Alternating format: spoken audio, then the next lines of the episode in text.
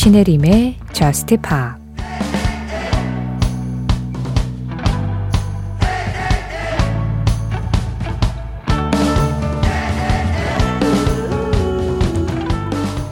네가 태어난 도시에서도 마치 여행자처럼 느껴진다면 이제 떠날 때가 된 거야.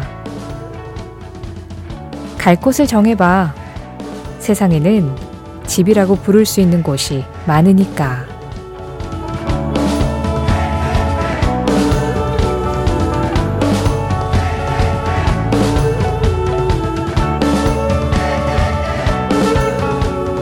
You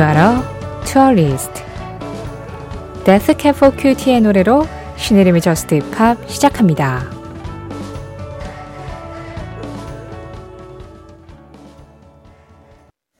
신혜림의 저스트 팝 시작했습니다. 오늘은 Death Cab for Cutie의 You Are a Tourist 그리고 O Wonder의 Ultra Life 이 두 곡의 음악으로 시작을 해봤어요. 어제 하루는 잘 보내셨나요? 이제 이런 인사를 드리는 것도 마지막이네요. 5월이 되었습니다. 5월 1일 월요일 새벽 1시. 오늘부터 MBC 라디오 정식 봄 개편이 시작이 되고요. 그에 따라서 Just Pop도 오늘부터 주 7일 방송이 됩니다. 연중 무휴, 쉬는 날 없이 여러분들이 듣기 싫어도 새벽 1시만 되면 어김없이 이 목소리를 들어야 하는 그런 운명이 된 것입니다. 자, 앞으로는 하루도 빠짐없이 매일 새벽 1시에는 Just Pop 그렇게 기억해 주시면 좋겠습니다. 어, 4059번님, 안녕하세요. 대학교 2년차 헌넥입니다. 저 드디어 인생 첫 소개팅을 하는데 기대 반 무서운 반이네요. 꿀팁 알려주세요. 저는 남자고 한 살 연상분을 만나기로 했어요. 신청곡은 Unknown Mortal Orchestra의 메슈가입니다 하셨는데요. 사실 이 문자가 온 지가 좀 됐어요. 아니, 제가 꿀팁도 모를 뿐더러 소개팅에 꿀팁이 어딨나요? 그냥 가가지고, 아, 저 사람하고 말이 잘 통하는지 같이 얘기해보면 되는 거죠. 그래서 소개팅은 잘 끝나셨나요? 그분하고는 이야기가 좀 잘 통하던가요? 아, 이 정도면은 우리가 몇 번 더 만나서 얘기 더 해봐도 괜찮겠다. 뭐 그런 좋은 예감이 드셨나요? 사실 이런 문자를 받으면 이 소개팅이라는 것 자체보다 후기가 정말 궁금하단 말이죠. 그 후기를 기다리면서 4059번님 신청곡 듣겠습니다. Unknown Mortal Orchestra의 음악이에요. Meshuggah. Meshuggah는 스웨덴어라고 하고요. insane, crazy. 그러니까 미친. 이 정도의 뜻이라고 합니다. Unknown Mortal Orchestra예요. Meshuggah. 1139번님, 전국의 맛집을 찾아다니는 TV 프로그램을 시청하던 도중 고춧가루가 많이 들어간 새빨간 냉면을 먹는 장면에 이 곡이 나오는데 얼마나 군침이 돌던지요. 새벽에 야식을 즐기지는 않지만 가끔 Just Pop 들을 때 맛있는 음식이 먹고 싶을 때가 있답니다. 내일 아침에 후회하지 않기 위해서 꾹 참고 대신 신청곡을 보냅니다. 리암 갤러거, Invisible Sun. 지금 들으신 음악이었습니다. 이 노래가 음식과 이렇게 연관이 될 거라고는 생각을 못 했는데 또 새빨간 냉면이라고 하시니까 어, 약간 비빔냉면 괜찮은 것 같다 이런 생각도 좀 들고요. 근데 저도 밤늦은 시간에 출출할 때 아, 이거 참 진짜 딜레마잖아요. 먹으면 후회할 것 같은데 안 먹자니 너무 당기고 어떤 날은 타협을 보고 어떤 날은 참고 뭐 그렇습니다. 매일매일이 다르더라고요. 리암 갤러거 Invisible Sun이었습니다. 신혜림의 Just Pop 참여하는 방법 안내해 드릴게요. Just Pop은 언제나 새벽 1시부터 2시 사이에 문자 샵 8000번과 스마트 라디오 미니 열려 있습니다. 짧은 문자 50원, 긴 문자 사진에 100원의 정보 이용료 들어가는 건 문자고요. 미니 이용하시는 건 무료입니다. 신혜림의 Just Pop 홈페이지 사연과 신청곡 게시판은 역시 연중 무휴예요. 방송 시간도 상관없고 언제든지 접속만 하시면 이용하실 수 있으시고요. 그리고 무료고요. Just Pop 공식 SNS도 있습니다. 인별그램 MBC Just Pop으로 들어오시면 그날그날 방송 내용 피드로 항상 만나보실 수 있으시고요. 그리고 댓글로 간단하게 참여해주시면 좋아요 눌러드리고 잘 정리해서 다른 사연과 신청곡들과 함께 적당한 때 보내드릴 수 있도록 할게요.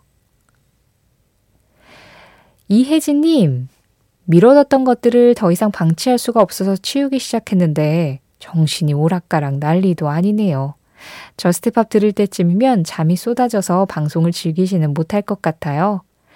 정리되고 안정기에 접어들면 돌아올게요. 그때까지 건강 챙기시길 바랄게요. 테일러 스위프트, Bigger Than 틀어주세요 하셨는데요.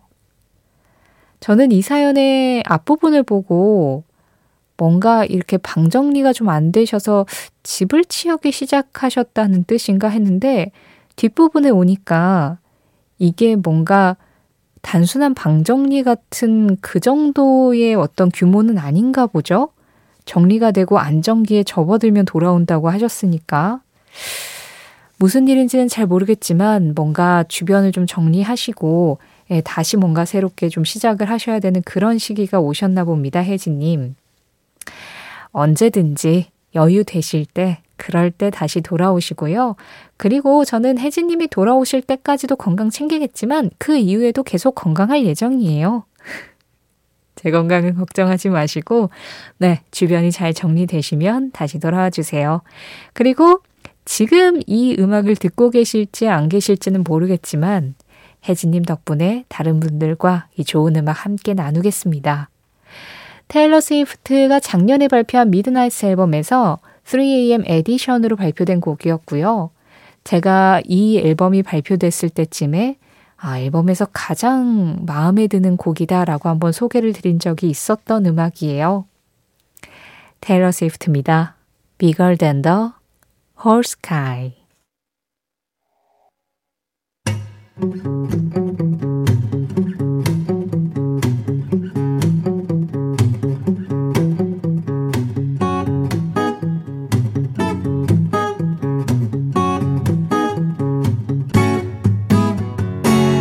신혜림의 저스트 파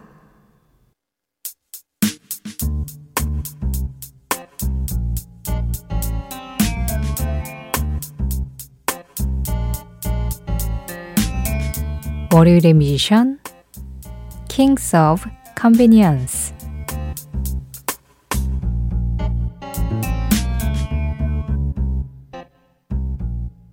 신혜림의 Just Pop 매주 월요일 새벽 이 시간에는요. 월요일의 뮤지션이라는 이름으로 한 뮤지션 혹은 한 그룹의 음악을 방송 끝날 때까지 들어보고 있습니다. 5월 개편에도 월요일의 뮤지션은 변함없이 진행이 될 거고요. 오늘의 뮤지션은 노르웨이의 포크 듀오 Kings of Convenience입니다. 아주 편안하고 아름다운 음악을 들려주고 있는 듀오죠. 어, 노르웨이 뮤지션들 우리가 그래도 종종 만나는데 아하가 그래도 제일 유명할 거고요. 아 당연하죠. 아하는 이길 수 없어요. 아하는 전설이니까.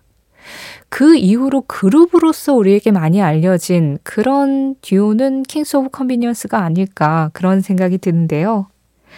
Kings of Convenience는 얼렌드 오여 그리고 아이릭 글람벡 뵈 이 두 사람이 함께하고 있는 그룹입니다. 원래 두 사람이 어릴 때 친구였대요. 학교 친구. 그래서 둘이서 가장 먼저 이 같이 음악으로 뭔가를 결과물을 만들어냈었던 게 그 약간 코믹한 랩이었는데 학교 선생님에 대해서 이야기하는 코믹한 랩이었다고 합니다. 뭔가 안 들어봤는데 들은 것 같지 않나요? 우리 학교 다닐 때 좀 장난꾸러기 친구들 이런 거 많이 하잖아요. 그러다가 16살 때 이제 밴드를 한번 구성을 해서 제대로 음악을 해보자 해가지고 다른 친구 두 명까지 더해서 4인조 밴드로 활동하다가 그 밴드가 해체를 하면서 이 두 사람만 남아서 Kings of Convenience라는 포크 듀오로 활동을 하게 됩니다. 그러다가 2001년에 정식 데뷔 앨범을 내죠.